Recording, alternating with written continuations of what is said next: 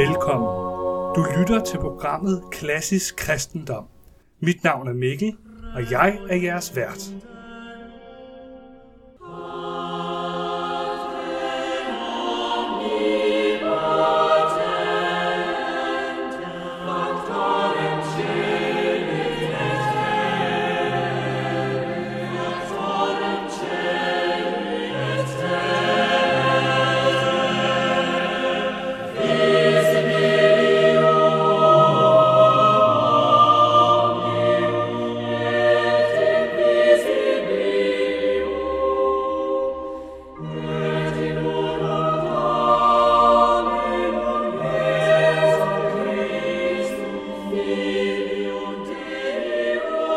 Velkommen til tredje episode af Klassisk Kristendom.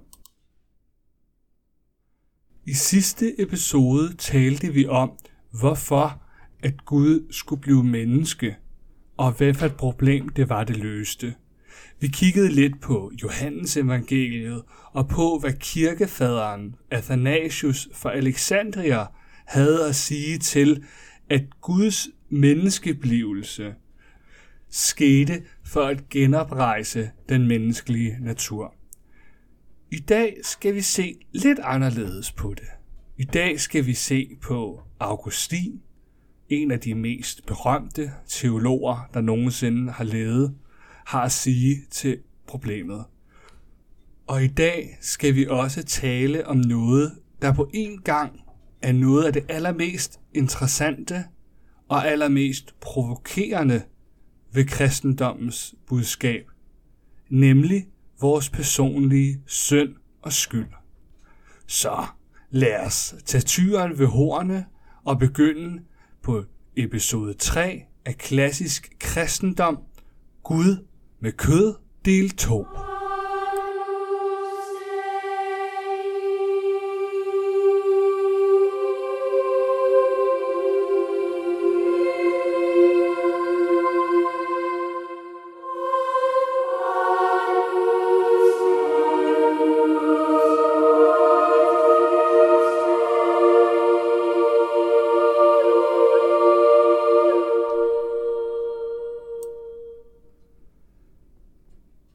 Sidste afsnit af Klassisk Kristendom, der kom jeg med den påstand, at selvom religionerne verden over er uhyre forskellige, så er de enige i deres udsagn om, at der er noget galt med os mennesker. Der er noget, som er i uorden.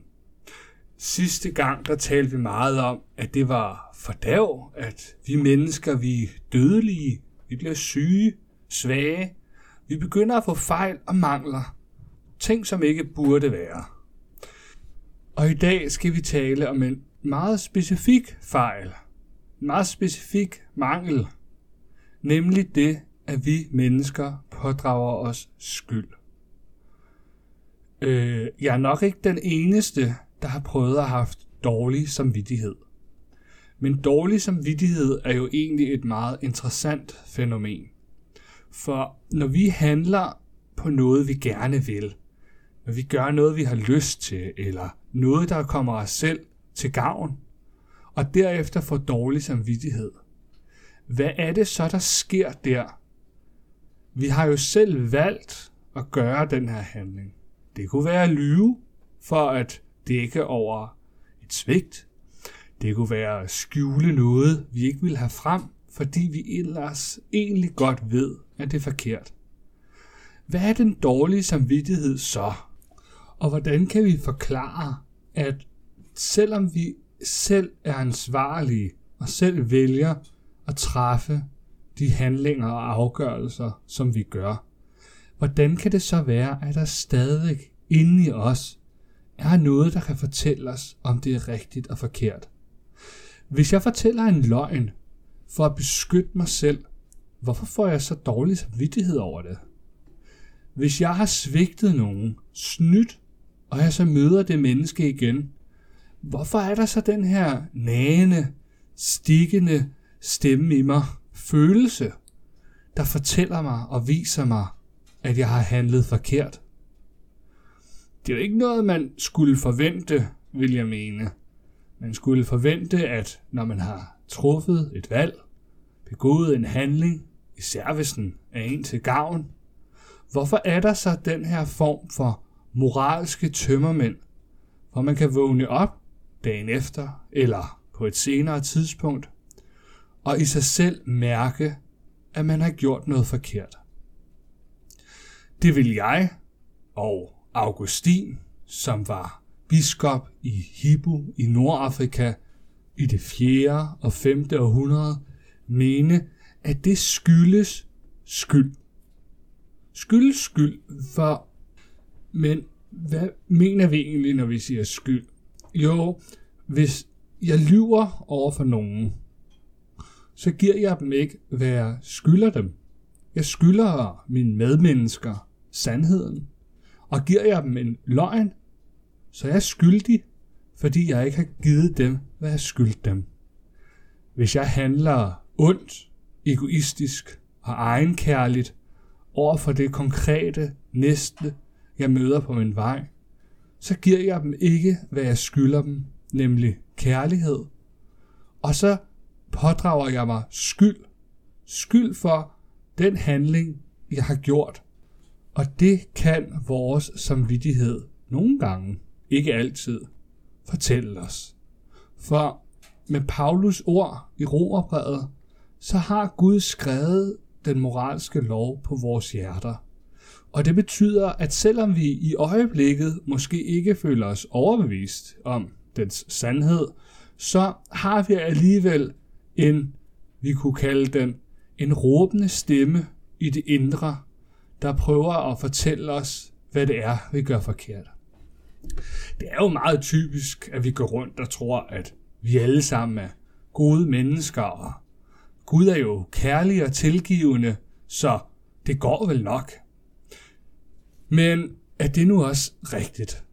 For selvom det er meget populært at tro, at hvis man er et godt menneske, og man gør sit bedste, så vil Gud da, som er noget jeg tilgivende, vil lade en slippe godt afsted. Vi skal jo bare oprigtigt prøve at gøre det bedste, sige undskyld, når det ikke lykkes. Og så skal vi jo da nok komme i himlen, ikke? Eller... Ja, eller hvad? Er der nu også noget menneske, der egentlig er et, citat, godt menneske? Hmm. Vi kan jo prøve at kigge indad. Har vi prøvet at lyve før? Øh, ja. ja. Det tror jeg ikke, der er nogen her, der vil sige nej til. Er der så nogen af os, der har prøvet at tage noget, der ikke tilhørte os? Har vi prøvet at tage noget på en arbejdsplads, ude i byen, løbet for en regning, glemt at betale for noget? Har vi nogensinde begæret noget, der ikke tilhørte os? Har vi været jaloux over for en andens succes, og egentlig ønsket, at det havde været vores succes? At det var sket for os, og ikke dem?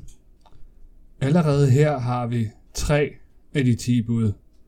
Og hvis vi kan svare ja til de her spørgsmål, hvilket jeg oprigtigt tror, vi alle sammen kan, er vi så så gode mennesker, som vi er?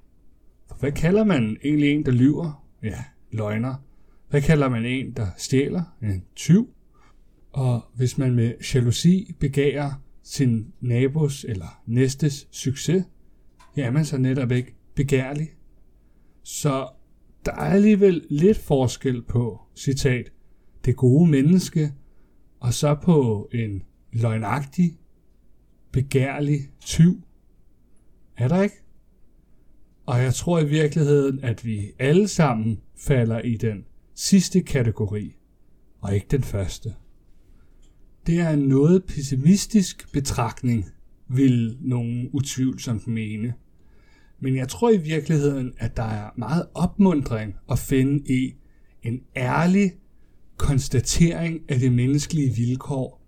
For hvis vi ser i øjnene, at vi selv er utilstrækkelige, så opdager vi også, hvor dyb og stor inkarnationens mysterium er.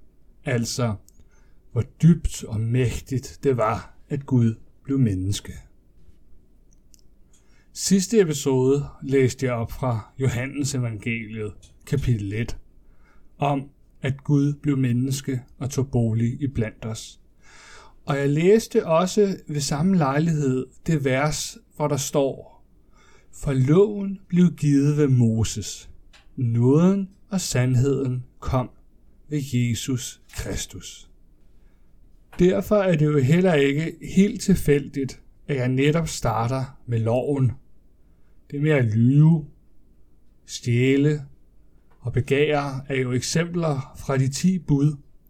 Og ligesom loven blev givet ved Moses først, for så at sandhed og noget kunne komme ved Kristus derefter, så synes jeg også, det er fornuftigt at starte med loven i den her episode, for vi så med klare øjne kan se nåden og sandheden ved Kristus.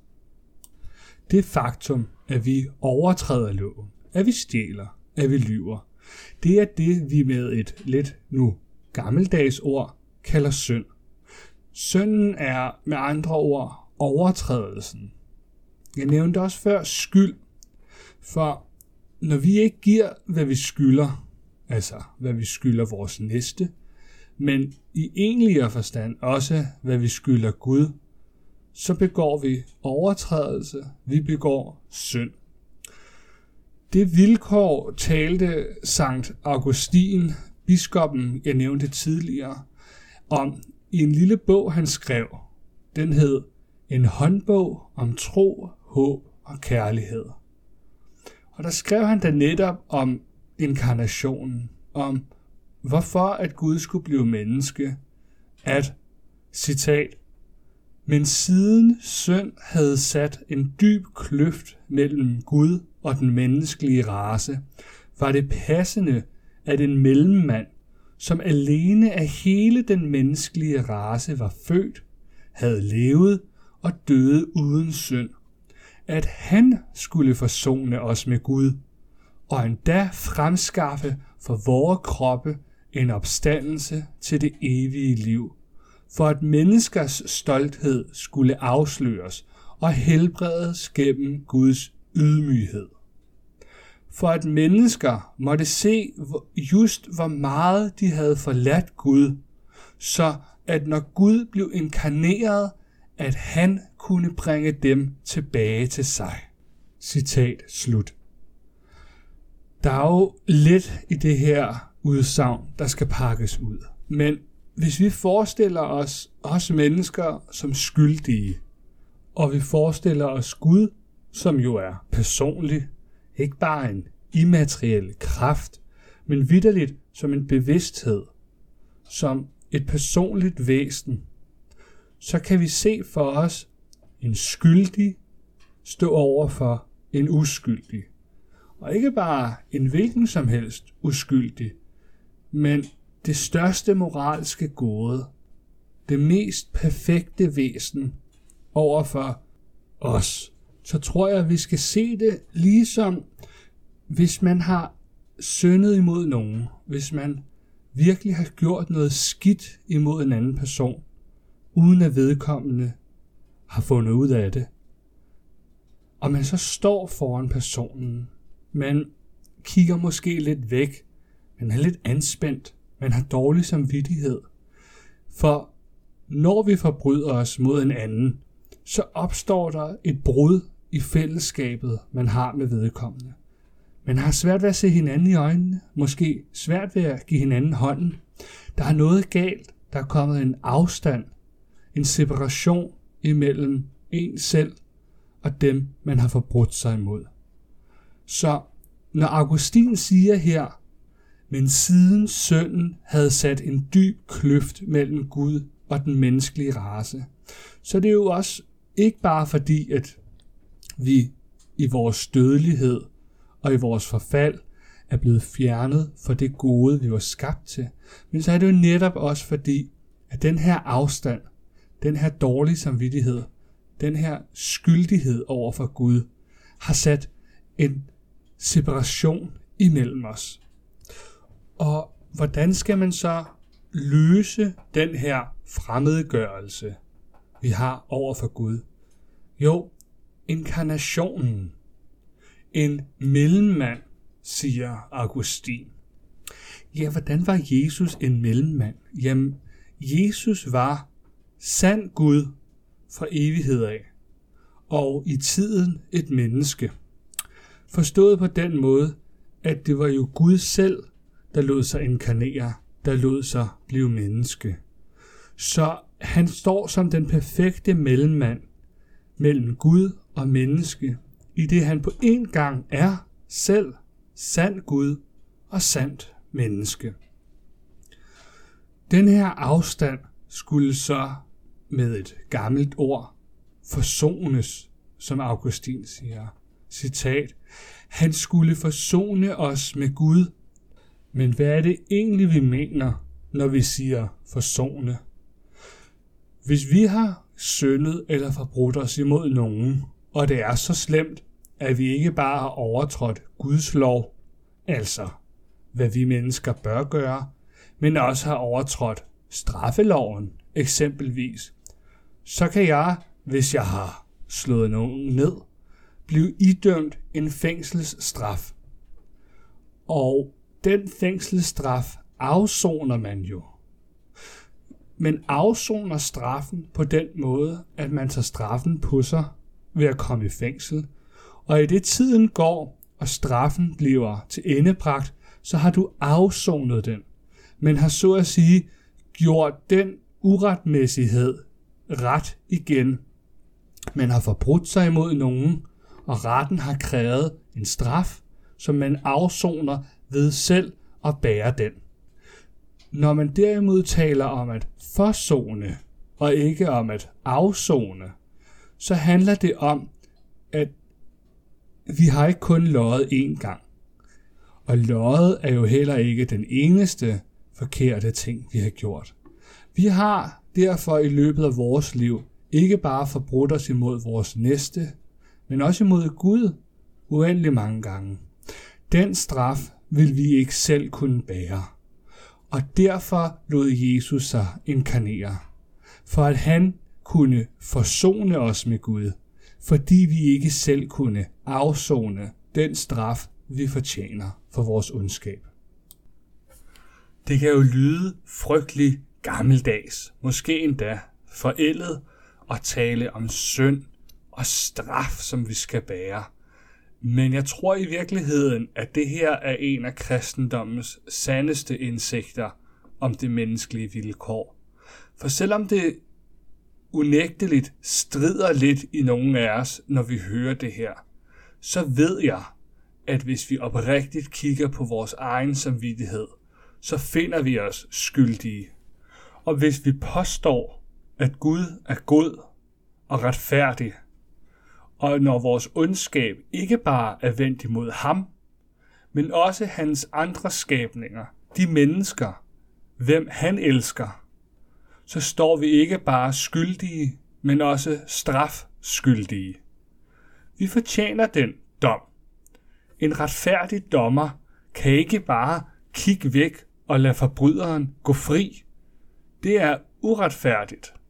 Det er ikke et spørgsmål om noget eller barmhjertighed, men overtrædelsen, ondskaben, kalder på en straf. Lad os prøve at forklare det med et måske lidt ekstremt eksempel. Forestil dig, at din mor eller far, søn eller datter, var blevet overfaldet og myrdet af en forbryder. Han var fanget og stod foran dommeren i retssalen. Forbryderen kunne jo sagtens indvende, at han hele sit liv igennem havde været et godt menneske. Han havde aldrig før mordet gjort nogen fortræd. Han havde faktisk også arbejdet som frivillig og reddet hundrede menneskers liv i en afrikansk landsby ved at uddele vaccinationer og førstehjælp. Så, siger forbryderen, hvad er det ene liv, jeg har taget i forhold til de hundrede liv, jeg har reddet? Sagt med andre ord, når jeg er så godt et menneske på alle andre punkter, er det så ikke fint, at jeg går fri for det, det ene punkt? Men vi ved jo alle sammen, helt åbenlyst, at det naturligvis ikke bare vil være ondt, men også uretfærdigt, hvis dommeren sagde, jo, det har du ret i. Jeg dømmer dig frikendt, gå i fred. Din forbrydelse er glemt. Det ville være en ond og uretfærdig dommer, der handlede sådan, hvilket vi helt intuitivt fornemmer, hvis vi forestiller os, at det var os, der stod som den efterladte i det eksempel. På præcis samme vis, selvom vores synder og vores overtrædelser forhåbentligvis ikke er lige så grelle, så skal vi dog tænke på dem som overtrædelser, ikke bare over for Gud, men også over for vores medmennesker, for vores næste.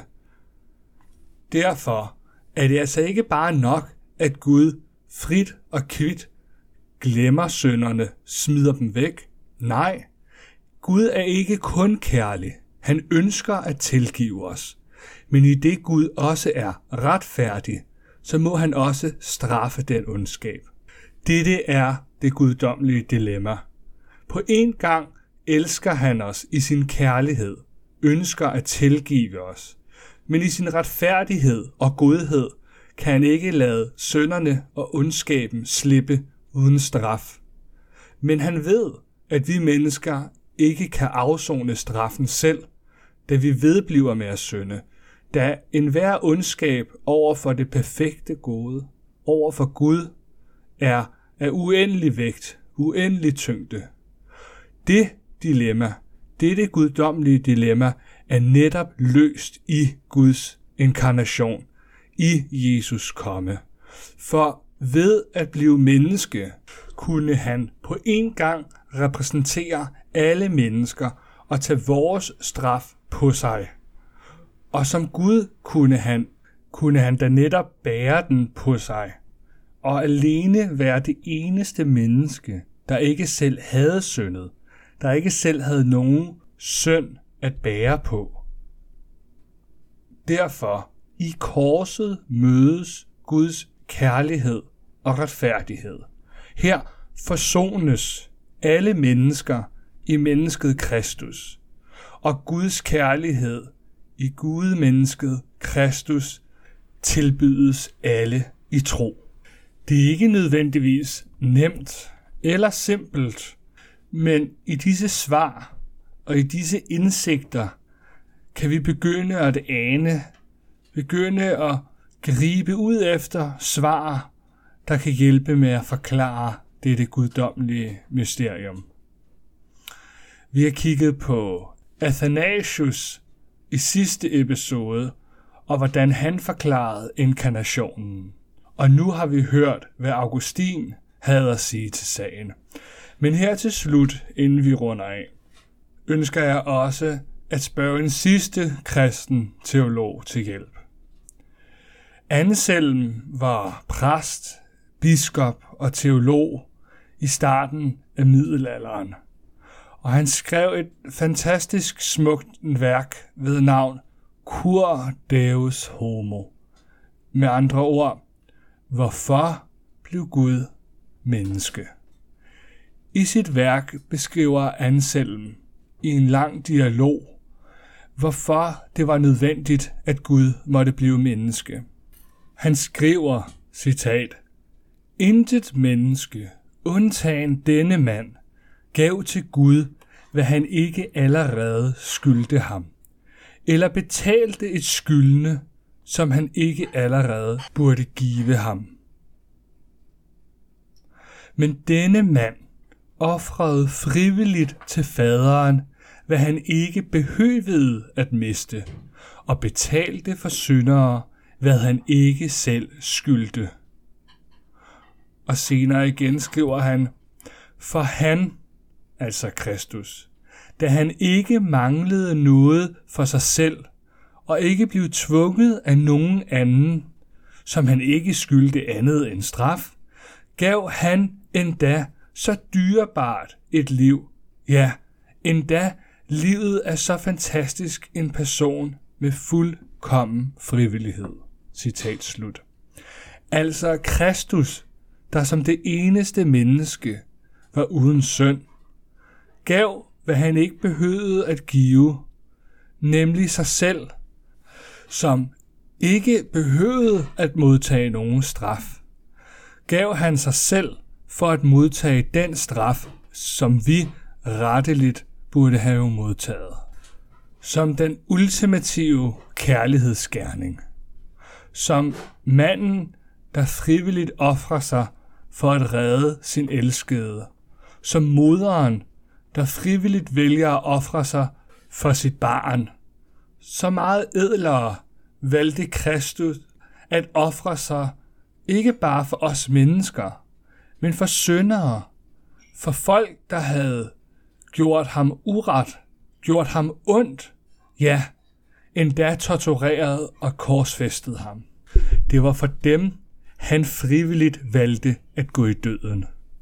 For de syndere, som vi selv er iblandt, valgte han at blive menneske, så han på grund af sin kærlighed til os kunne forsone al skylden, der stod mellem ham og os, så vi i den forsoning endnu en gang kunne opnå fællesskab med Gud, kunne opnå det gode, hvortil han havde skabt os, nemlig hans kærlighed.